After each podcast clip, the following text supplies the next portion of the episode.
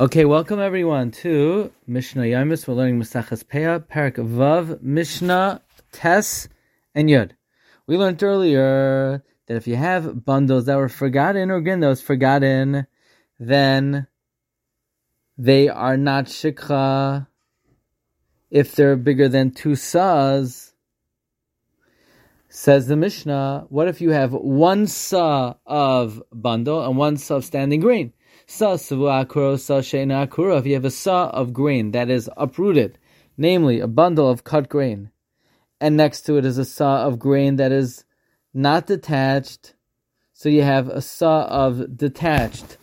It's a bundle of cut grain and some standing grain, v'chein ve'ilan, or likewise in the case of a tree, you have a sa of fruit that was picked and a sa of fruit that was attached, the hashum, or the same for garlic, somewhere onion, to enim and from the sasayim does not join up to produce, to combine to make two sa, and it would be shikha ela shalaniyim him, it belongs to the poor. Rabbi Yossi, Rabbi Yossi says no.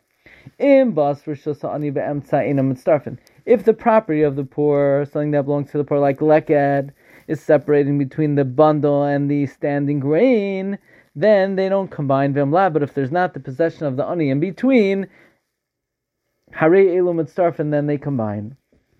Mishnah Yod. Tvua shenitna l'shachas. Grain that's designated for animal food, for fodder, oila aluma, or for uh, tying grain into bundles, v'chein ba'agudei ashum, or if you have shoots of garlic, which are designated for binding garlic into bundles, va'agudas hashum v'habetzolim, or if you have bundles of garlic or of onions that they're waiting to be put into larger bundles, ein lahem hashikha, ein lahen shikha. The laws of shikha do not apply to them. Because shikha is only applicable if it's something that will be eaten by people, but anything that's harvested either for animal food or to uh, to tie up other foods is not subject to laws of shikha. Also, small bundles that are waiting to be put into bigger bundles are also not shikha because only bundles that are gathered for the last time are shikha.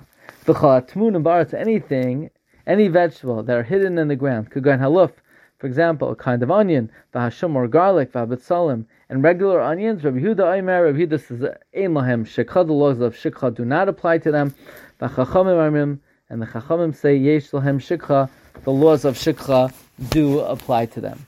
Okay, we will hold it here. Be'ezus Hashem, we will continue tomorrow. Bracha v'hatzlacha.